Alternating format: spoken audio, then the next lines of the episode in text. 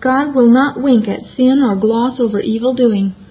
Whether he be dealing in judgment with an individual or with a nation, that which has displeased him must be rectified before there can be a return of his favor. It is useless to pray for his blessing while we refuse to put away that which has called down his curse. It is vain to talk about exercising faith in God's promises until we have exercised repentance for our sins. Our idols must be destroyed ere God will again accept of our worship. Chapter 14 The Call to Carmel. So Ahab sent unto all the children of Israel, and gathered the prophets together unto Mount Carmel. 1 Kings 18:20. Let us endeavor to picture the scene. It is early morning. From all sides the eager crowds are making their way toward this spot, which from remotest times has been associated with worship. No work is being done anywhere. A single thought possesses the minds of young and old alike as they respond to their king's summons to gather together for this mighty concourse. Behold the many thousands of Israel occupying every foot of vantage ground from which they could obtain a view of the proceedings. Were they to witness a miracle? Was an end now to be put unto their sufferings? Was the long hoped for rain about to fall? A hush descends upon the multitude as they hear the tread of marshalled men. Conspicuous with the sun symbols flashing on their turbaned heads, sure of court favor, and insolently defiant, come the four hundred and fifty prophets of Baal. Then through the crowds is carried the litter of the king on the shoulders of his guard of honor, surrounded by his officers of state. Something like this must have been the scene presented on this auspicious occasion. And Elijah came unto all the people, verse 21. Behold the sea of upturned faces, as every eye is focused on this strange and stern figure, at whose word the heavens had been as brass for the last three years. With what intense interest and awe must they have gazed upon this lone man of sinewy build, with flashing eyes and compressed lips. What a solemn hush must have fallen upon that vast assembly as they beheld one man pitted against the whole company. With what malign glances would his every movement be watched by the jealous priests and prophets. As one commentator puts it, no tiger ever watched its victim more fiercely. If they may have their way, he will never touch yonder plain again.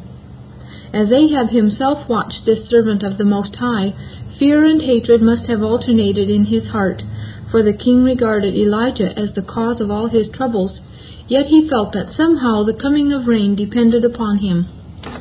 The stage was now set, the huge audience was assembled, the leading characters were about to play their parts, and one of the most dramatic acts in the whole history of Israel was about to be staged.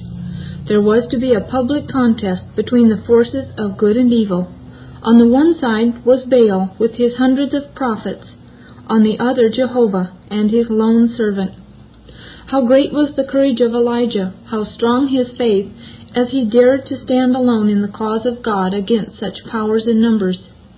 But we need not fear for the intrepid Tishbite. He needs no sympathy of ours.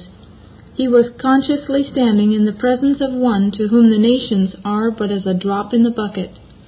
All heaven was behind him.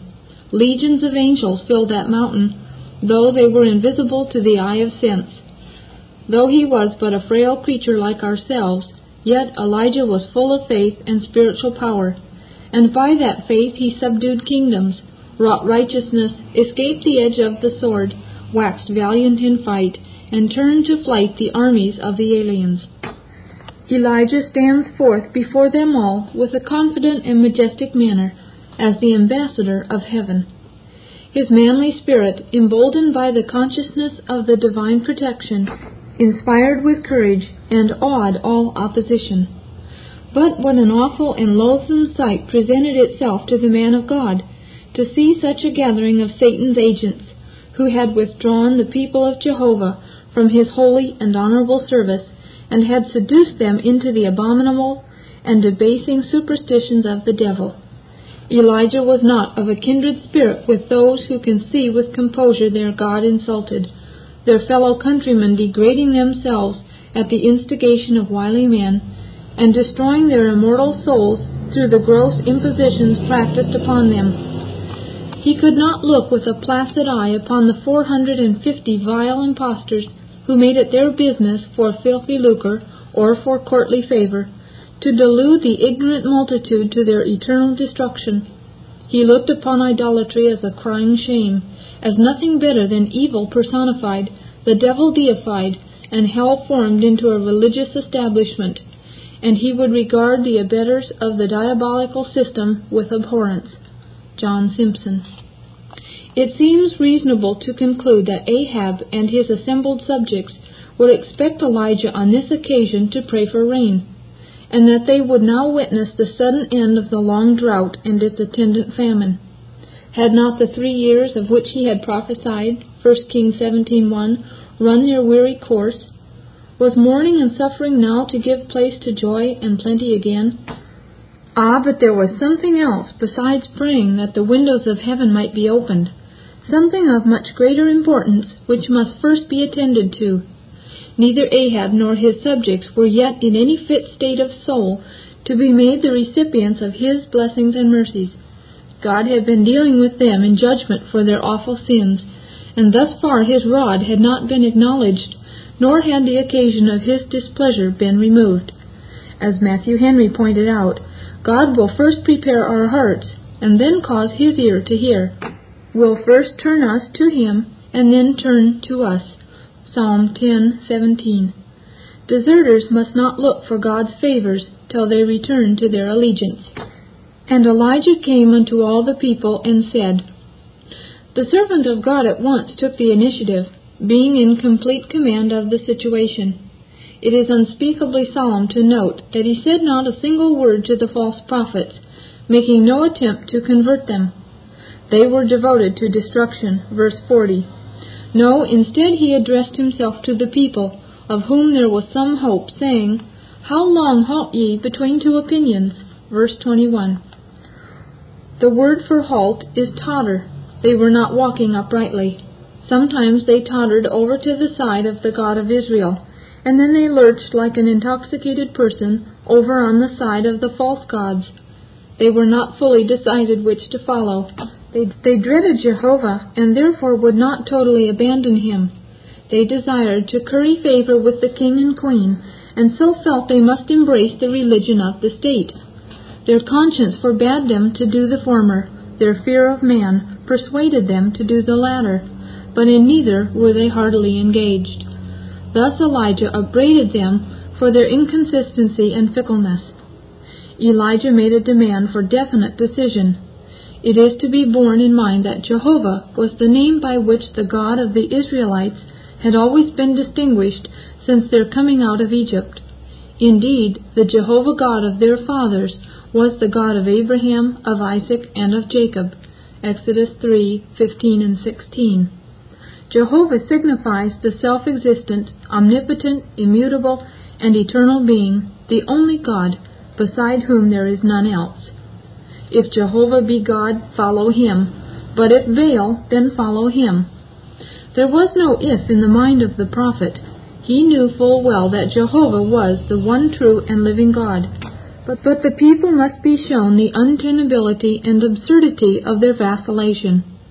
Religions which are diametrically opposed cannot both be right, one must be wrong, and as soon as the true is discovered, the false must be cast to the winds. The present day application of Elijah's demand would be this If the Christ of Scripture be the true Savior, then surrender to him. If the Christ of modern Christendom, then follow him. One who demands the denying of self, and another who allows the gratifying of self, cannot both be right. One who insists on separation from the world, and another who permits you to enjoy its friendship, cannot both be right. One who requires the uncompromising mortification of sin, and another who suffers you to trifle with it, cannot both be the Christ of God. There were times when those Israelites attempted to serve both God and Baal. They had some knowledge of Jehovah, but Jezebel, with her host of false prophets, had unsettled their minds. The example of the king misled them, and his influence corrupted them. The worship of Baal was popular, and his prophets honored. The worship of Jehovah was discountenanced, and his servants put to death. This caused the people in general to conceal any regard they had for the Lord. It induced them to join in the idolatrous worship in order to escape ill will and persecution. Consequently, they halted between the two parties. They were like lame persons, unsteady, limping up and down. They vacillated in their sentiments and conduct. They thought so to accommodate themselves to both parties as to please and secure the favor of both. There was no evenness in their walk, no steadiness in their principles, no consistency in their conduct. Thus they both dishonored God and debased themselves by this mongrel kind of religion, wherein they feared the Lord and served other gods. 2 Kings 17:33. But God will not accept a divided heart; he will have all or none. The Lord is a jealous God, demanding our whole affection, and will not accept a divided empire with Baal. You must be for him or against him he will permit of no compromise. You must declare yourself. When Moses saw the people of Israel dancing around the golden calf, after destroying the idol and rebuking Aaron, he stood in the gate of the camp and said, Who is on the Lord's side? Let him come to me. Exodus 32:26. O my reader, if you have not already done so, resolve with godly Joshua. But as for me and my house, we will serve the Lord. Joshua 24:15. Ponder these solemn words of Christ. He that is not with me is against me, and he that gathereth not with me scattereth abroad. Matthew 12:30. Nothing is so repulsive to him as the lukewarm professor. I would thou wert cold or hot. Revelation 3:15. One thing or the other. He has plainly warned us that no man can serve two masters. Then how long halt ye between two opinions?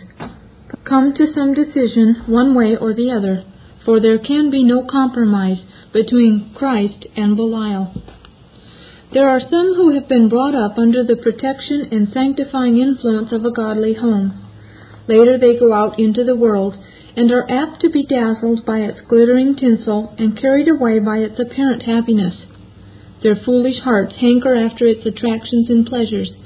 They are invited to participate and are sneered at if they hesitate, and only too often, because they have not grace in their hearts, nor strength of mind to withstand the temptations, they are drawn aside, heeding the counsel of the ungodly, and standing in the way of sinners.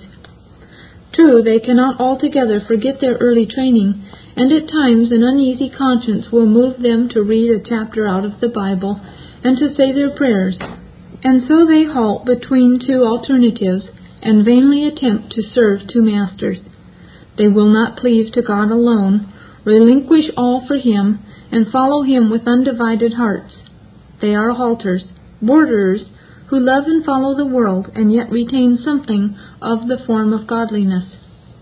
There are others who cling to an orthodox creed yet enter into the gaieties of the world and freely, and freely indulge the lusts of the flesh. They profess that they know God, but in works they deny him. Titus 1:16. They attend religious services regularly, posing as worshippers of God through the one mediator, and claiming to be indwelt by that Spirit through whose gracious operations the people of God are enabled to turn from sin and to walk in the paths of righteousness and true holiness. But if you entered their homes, you would soon have reason to doubt their pretensions.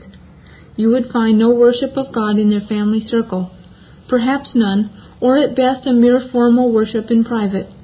You would hear nothing about God or His claims in their daily conversation, and see nothing in their conduct to distinguish them from respectable worldlings. Yea, you would behold some things which the more decent non professors would be ashamed of. There is such a lack of integrity and consistency in their characters as renders them offensive to God and contemptible in the eyes of men of understanding. There are yet others who must also be classed among those who halt and hesitate, being inconstant in their position and practice. This is a less numerous case, who have been brought up in the world amid its follies and vanities. But by affliction, the preaching of God's word, or some other means, They have been made sensible that they must turn to the Lord and serve Him if they are to escape the wrath to come and lay hold on eternal life. They have become dissatisfied with their worldly life, yet being surrounded with worldly friends and relatives, they are afraid of altering their line of conduct, lest they should give offense to their godless companions and bring down upon them their scoffs and opposition. Hence they make sinful compromises trying to conceal their better convictions, but neglecting many of God's claims upon them. Thus they halt between two opinions what God will think of them and what the world will think of them. They have not that firm reliance on the Lord which will lead them to break from his enemies and be out and out for him. There is one other class which we must mention, who, though they differ radically from those which we have described above, yet must be regarded as proper subjects to ask, How long halt ye between two opinions? While they are certainly to be pitied, yet they must be reproved. We refer to those who know that the Lord is to be loved and served with all the heart and in all that He commands, but for some reason or other they fail to avow themselves openly on His side. They are outwardly separated from the world, taking no part in its empty pleasures, and none can point to anything in their conduct which is contrary to the Scriptures. They honor the Sabbath day, attend regularly the means of grace, and like to be in the company of God's people. Yet they do not publicly take their place among the followers of Christ and sit down at his table. Either they feel too unworthy to do so, or fear that they might bring some reproach on his cause. But such weakness and inconsistency is wrong. If the Lord be God, follow him as he bids, and trust him for all needed grace. If Jehovah be God, follow him, but if Baal, then follow him. The double minded man is unstable in all his ways. James 1 8. We must be as decided in our practice as in our opinion or belief. Otherwise, no matter how orthodox our creed, our profession is worthless. It was evident there could not be two supreme gods, and therefore Elijah called upon the people to make up their minds which was really God. And as they could not possibly serve two masters, let them give their whole hearts and undivided energies to that being whom they concluded to be the true and living God. And this is what the Holy Spirit is saying to you, my unsaved reader. Weigh the one against the other. The idol you have been giving your affections unto and him whom you have slighted. And if you are assured that the Lord Jesus Christ be the true God, 1 John 5:20, then choose him as your portion, surrender to him as your Lord, cleave to him as your all in all. The Redeemer will not be served by halves or with reserves. And the people answered him not a word, verse 21, either because they were unwilling to acknowledge their guilt and thereby offend Ahab, or because they were unable to refute Elijah and so were ashamed of themselves. They did not know what to say. Whether convicted or confused, we know not, but certainly they were confounded, incapable of finding an error in the prophet's reasoning. They seem to have been stunned that such alternatives should be presented to their choice, but they were neither honest enough to own their folly nor bold enough to say they had acted in compliance with the king's command, following a multitude to do evil. They therefore sought refuge in silence, which is to be much preferred to the frivolous excuses proffered by most of such people today when they are rebuked for their evil ways.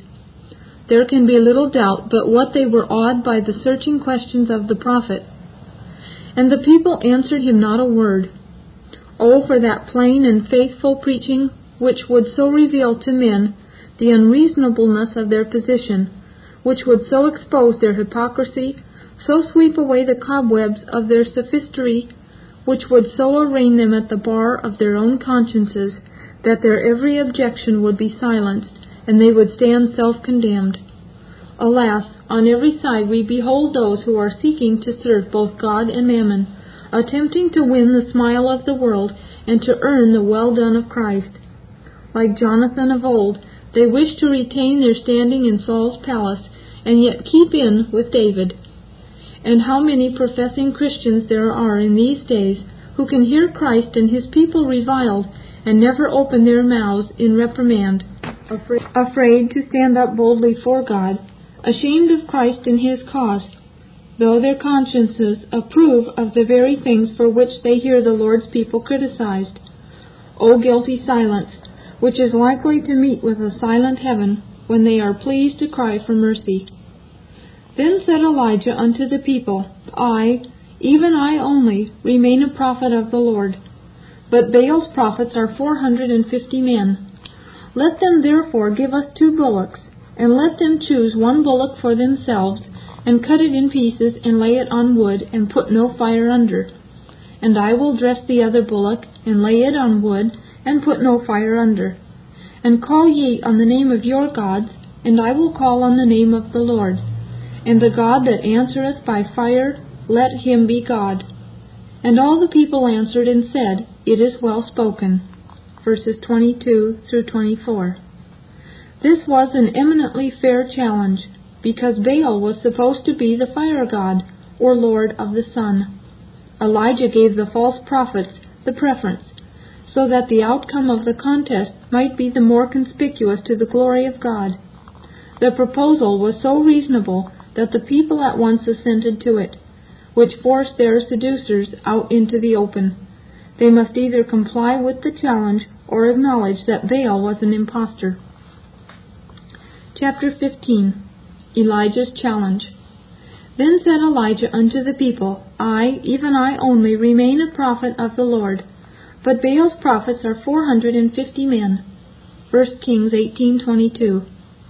The righteous are bold as a lion, undeterred by difficulties, undismayed by the numbers which are arrayed against them. If God be for them, Romans 8:31, it matters not who be against them, for the battle is his and not theirs. True, there were a hundred and fifty of the Lord's prophets hidden away in a cave, verse 13, but what were they worth to his cause? Apparently they were afraid to show their faces in public, for there was no hint that they were present here on Carmel. Out of the 451 prophets assembled on the mount that day, Elijah only was on the side of Jehovah. Ah, my readers, truth cannot be judged by the numbers who avow and support it. The devil has ever had the vast majority on his side, and is it any otherwise today? What percentage of present day preachers are uncompromisingly proclaiming the truth, and among them how many practice what they preach? Let them therefore give us two bullocks, and let them choose one bullock for themselves, and cut it in pieces, and lay it on wood, and put no fire under. And I will dress the other bullock, and lay it on wood, and put no fire under. And call ye on the name of your gods, and I will call on the name of the Lord, and the God that answereth by fire, let him be God. Verses 23 and 24. The time had now arrived when things must be brought to a head. Jehovah and Baal brought face to face, as it were, before the whole nation. It was of the utmost importance that the people of Israel should be roused from their ungodly indifference, and that it should be incontrovertibly settled who was the true God, entitled to their obedience and worship. Elijah therefore proposed to put the matter beyond dispute.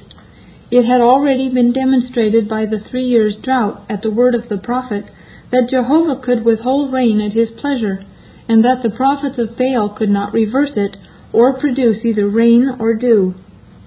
Now a further test shall be made, a trial by fire, which came more immediately within their own province since Baal was worshipped as the Lord of the sun, and his devotees consecrated to him by passing through the fire. 2 Kings 16:3. It was therefore a challenge which his prophets could not refuse without acknowledging they were but impostors. Not only was this trial by fire one which forced the prophets of Baal out into the open, and therefore made manifest the emptiness of their pretensions, but it was one eminently calculated to appeal to the minds of the people of Israel. Oh, how many a glorious occasion in the past had Jehovah answered by fire! That was the sign given to Moses at Horeb, when the angel of the Lord appeared unto him in a flame of fire out of the midst of the bush. And he looked, and behold, the bush burned with fire, and the bush was not consumed. Exodus 3 2. This was the symbol of his presence with his people in their wilderness wanderings. The Lord went before them by day in a pillar of a cloud to lead them the way, and by night in a pillar of fire to give them light. Exodus 13:21. Thus it was when the covenant was made and the law was given.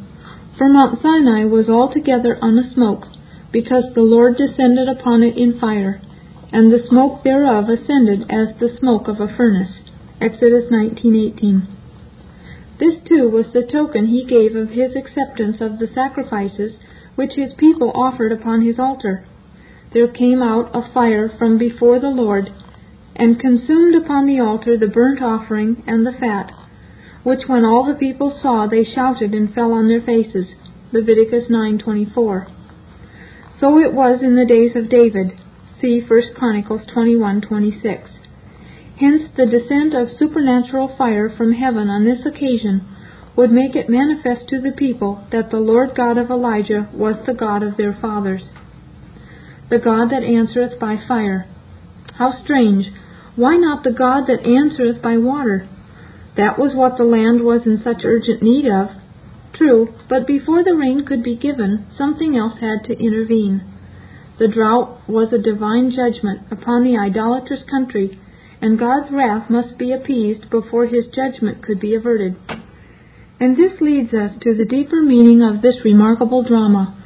There can be no reconciliation between a holy God and sinners save on the ground of atonement, and there can be no atonement or remission of sins except by the shedding of blood. Divine justice must be satisfied. The penalty of the broken law must be inflicted either on the guilty culprit or on an innocent substitute. And this grand and basic truth was unmistakably set before the eyes of that assembled host on Mount Carmel.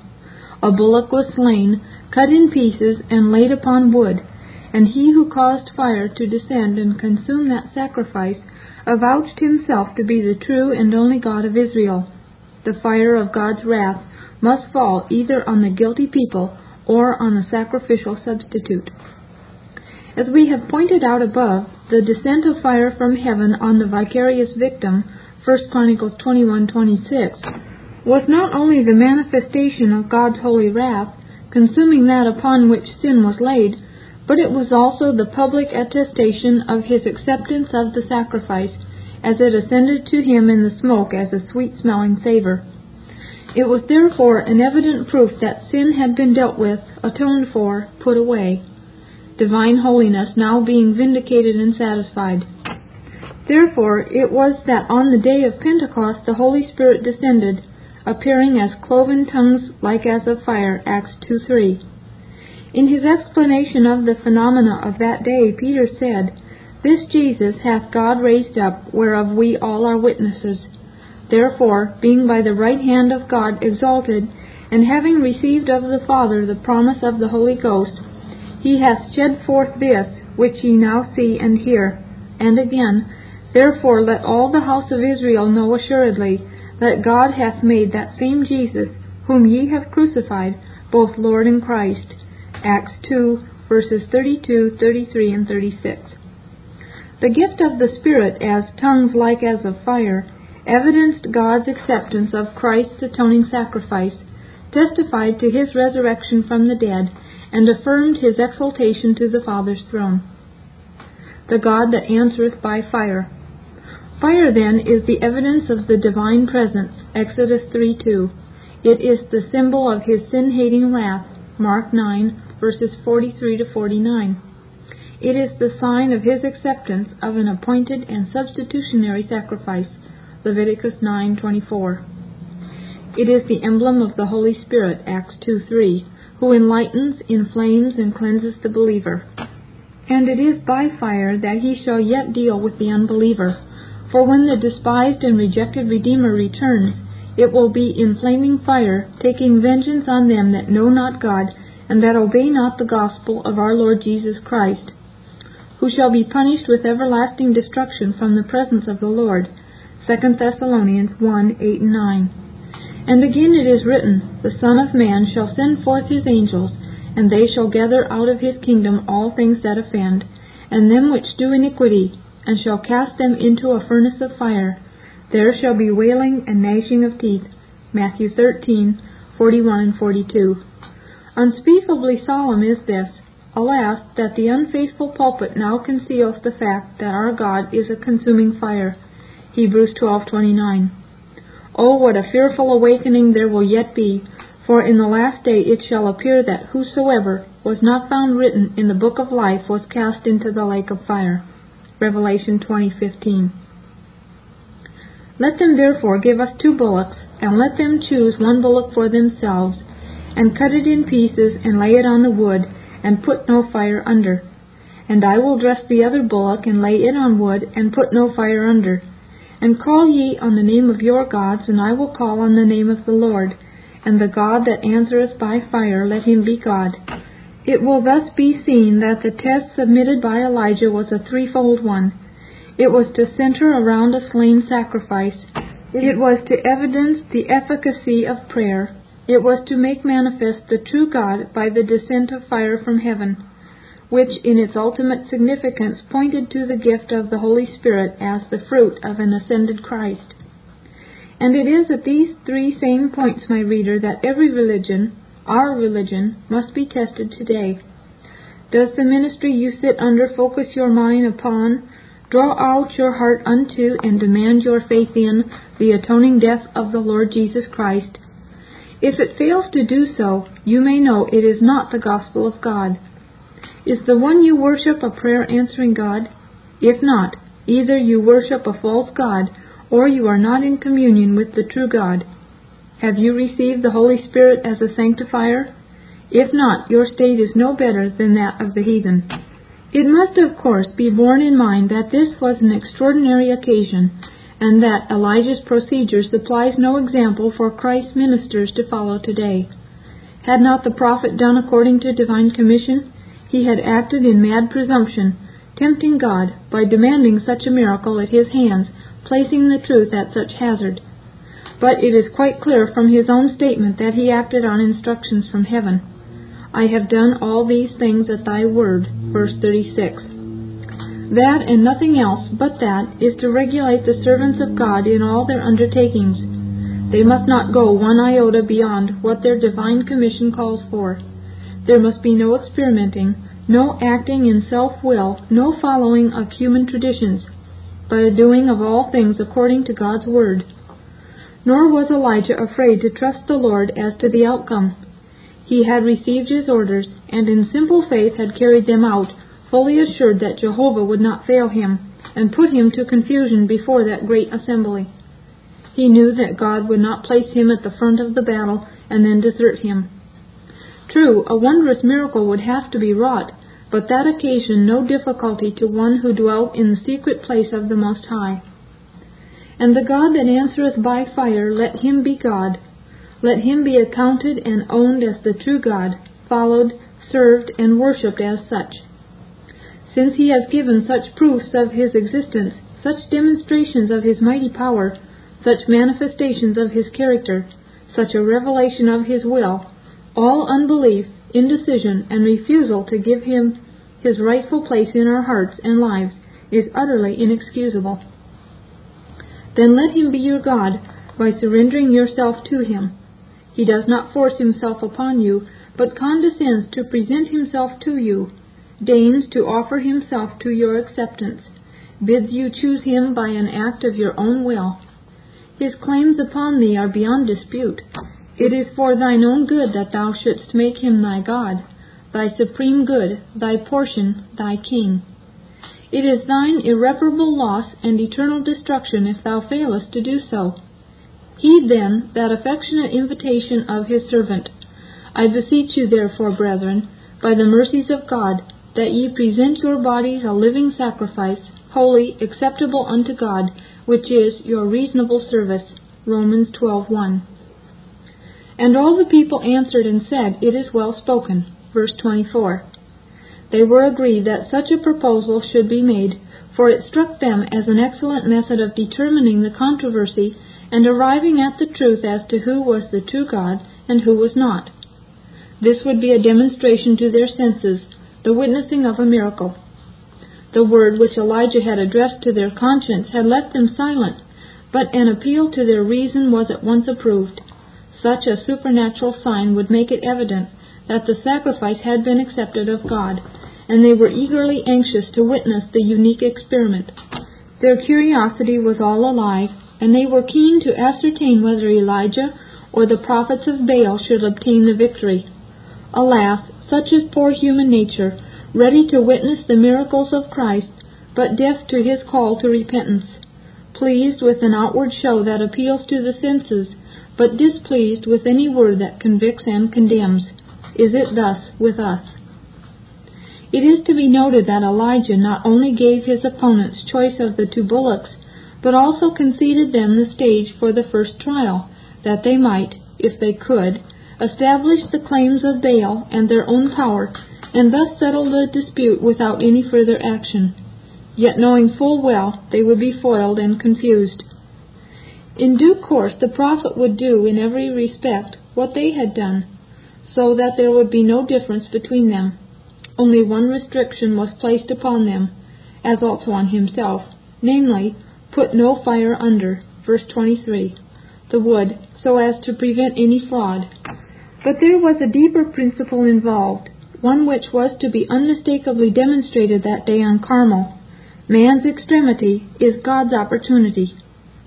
The utter impotency of the creature must be felt and seen before the power of God could be displayed. Man has first to be brought to the end of himself ere the sufficiency of divine grace is appreciated. It is only those who know themselves to be undone and lost sinners who can welcome one who is mighty to save. And Elijah said unto the prophets of Baal, Choose you one bullock for yourselves, and dress it, for ye are many and call on the name of your gods, but put no fire under. And they took the bullock which was given them, and they dressed it, and called on the name of Baal, from morning even until noon, saying, O Baal, hear us. But there was no voice, nor any that answered. And they leaped upon the altar which was made. Verses 25 and 26. For the first time in their history, these false priests were unable to insert the secret spark of fire among the faggots which lay upon their altar. They were compelled, therefore, to rely on a direct appeal to their patron deity, and this they did with might and main. Round and round the altar they went in their wild and mystic dance, breaking rank now and again to leap up and down on the altar, all the while repeating their monotonous chant, O Baal, hear us! O Baal, hear us! Send down fire on the sacrifice. They wearied themselves with going through the various exercises of their idolatrous worship, keeping it up three hours. But notwithstanding all their zeal and all their importunity with Baal, there was no voice nor any that answered. What a proof that idols are but a work of men's hands! They have mouths, but they speak not. Eyes have they, but they see not. They have hands, but they handle not. Feet have they, but they walk not. They that make them are like unto them, so is every one that trusteth in them. Psalm 115, verses 4 through 8. No doubt Satan could have sent fire, Job 1, verses 9 through 12, and would, if he might have done it, but he could do nothing except what is permitted him. Thomas Scott. Yes, we read of the second beast of Revelation 13, that he doeth great wonders, so that he maketh fire come down from heaven on the earth in the sight of men. Verse 13. But on this occasion the Lord would not suffer the devil to use his power, because there was an open trial between himself and Baal. But there was no voice, nor any that answered. The altar stood cold and smokeless, the bullock unconsumed. The powerlessness of Baal and the folly of his worshippers was made fully apparent. The vanity and absurdity of idolatry stood completely exposed. No false religion, my reader, is able to send down fire upon a vicarious sacrifice. No false religion can put away sin, bestow the Holy Spirit, or grant supernatural answers to prayer. Tested at these three vital points, they one and all fail, as Baal's worship did that memorable day on Carmel. Chapter 16 Ears That Hear Not And it came to pass at noon that Elijah mocked them and said, Cry aloud, for he is a god. Either he is talking, or he is pursuing, or he is in a journey, or peradventure he sleepeth and must be awaked. 1 Kings 18:27. Hour after hour the prophets of Baal had called upon their God to make public demonstration of his existence by causing fire to come down from heaven and consume the sacrifice which they had placed upon his altar, but all to no purpose. There was no voice, nor any that answered. And now the silence was broken by the voice of the Lord's servant, speaking in derision. The absurdity and fruitlessness of their efforts richly merited this biting sarcasm. Sarcasm is a dangerous weapon to employ, but its use is fully warranted in exposing the ridiculous pretensions of error, and is quite often effective in convincing men of the folly and unreasonableness of their ways. It was due unto the people of Israel that Elijah should hold up to contempt those who were seeking to deceive them. And it came to pass at noon that Elijah mocked them. It was at midday when the sun was highest and the false priests had the best opportunity of success, that Elijah went near to them and in ironical terms bade them increase their efforts. He was so sure that nothing could avert their utter discomfiture that he could afford to ridicule them by suggesting a cause for the indifference of their God. Peradventure he sleepeth and must be awaked. The case is so urgent, your credit and his honor are so much at stake, that you must arouse him. Therefore shout louder, for your present cries are too feeble. They are not heard. Your voice does not reach his remote dwelling place. You must redouble your efforts in order to gain his attention. Thus did the faithful and intrepid Tishbite pour, ridicule on their impotency and hold up to contempt their defeat. He knew it would be so, and that no zeal on their part could change things. Is the reader shocked at these sarcastic utterances of Elijah on this occasion? Then let us remind him that it is written in the word of truth, He that sitteth in the heavens shall laugh, the Lord shall have them in derision. Psalm 2:4. Unspeakably solemn is this, yet unmistakably just. They had laughed at God, and derided His warnings and threatenings, and now He answers such fools according to their folly. The Most High is indeed long suffering, yet there is a limit to his patience. He calls unto men, but they refuse. He stretches out his hand unto them, but they will not regard. He counsels them, but they set it all at naught. He reproves, but they will have none of it. Shall then he be mocked with impunity? No, he declares, I also will laugh at your calamity. I will mock when your fear cometh. When your fear cometh as desolation, and your destruction cometh as a whirlwind, when distress and anguish cometh upon you, then shall they call upon me, but I will not answer. They shall seek me early, but they shall not find me. Proverbs 1 verses 24 through 28. The derision of Elijah upon Mount Carmel was but a shadowing forth of the derision of the Almighty in the day when He deals in judgment is our own lot now cast in such a day? For that they hated knowledge, and did not choose the fear of the Lord, they would none of my counsel. They despised all my reproof. Who without any spiritual discernment can deny that those fearful words accurately describe the conduct of our own generation? Is then the awful sentence now going forth? Therefore shall they eat of the fruit of their own way, and be filled with their own devices. For the ease of the simple shall slay them, and the prosperity of fools shall destroy them. Proverbs 1 verses 29 to 32. If so, who can question the righteousness of it? How blessed to note that this unspeakably solemn passage ends with, But whoso hearkeneth unto me shall dwell safely, and shall be quiet from fear of evil. This Reformation audio track is a production of Still Waters Revival Books. SWRB makes thousands of classic Reformation resources available, free and for sale, in audio, video, and printed formats. Our many free resources, as well as our complete mail order catalog, containing thousands of classic and contemporary Puritan and Reform books, tapes, and videos at great discounts, is on the web at www swrb.com.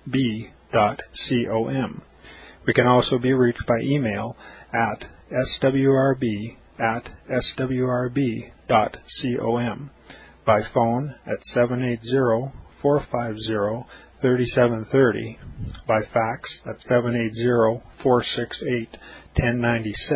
or by mail at 4710-37A Avenue, Edmonton, that's E-D-M-O-N-T-O-N, Alberta, abbreviated capital A, capital B, Canada, T6L3T5.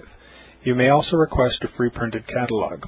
And remember that John Calvin, in defending the Reformation's regulative principle of worship, or what is sometimes called the scriptural law of worship, commenting on the words of God, which I commanded them not, neither came into my heart, from his commentary on Jeremiah 7:31, writes, God here cuts off from men every occasion for making evasions, since he condemns by this one phrase, I have not commanded them, whatever the Jews devised. There is then no other argument needed to condemn superstitions than that they are not commanded by God. For when men allow themselves to worship God according to their own fancies, and attend not to his commands, they pervert true religion. And if this principle was adopted by the papists, all those fictitious modes of worship in which they absurdly exercise themselves would fall to the ground. It is indeed a horrible thing for the papists to seek to discharge their duties towards God by performing their own superstitions. There is an immense number of them, as it is well known, and as it manifestly appears. Were they to admit this principle, that we cannot rightly worship God except by obeying His word, they would be delivered from their deep abyss of error. The prophet's words, then, are very important when he says that God had commanded no such thing, and that it never came to his mind, as though he had said that men assume too much wisdom when they devise what he never required, nay, what he never knew.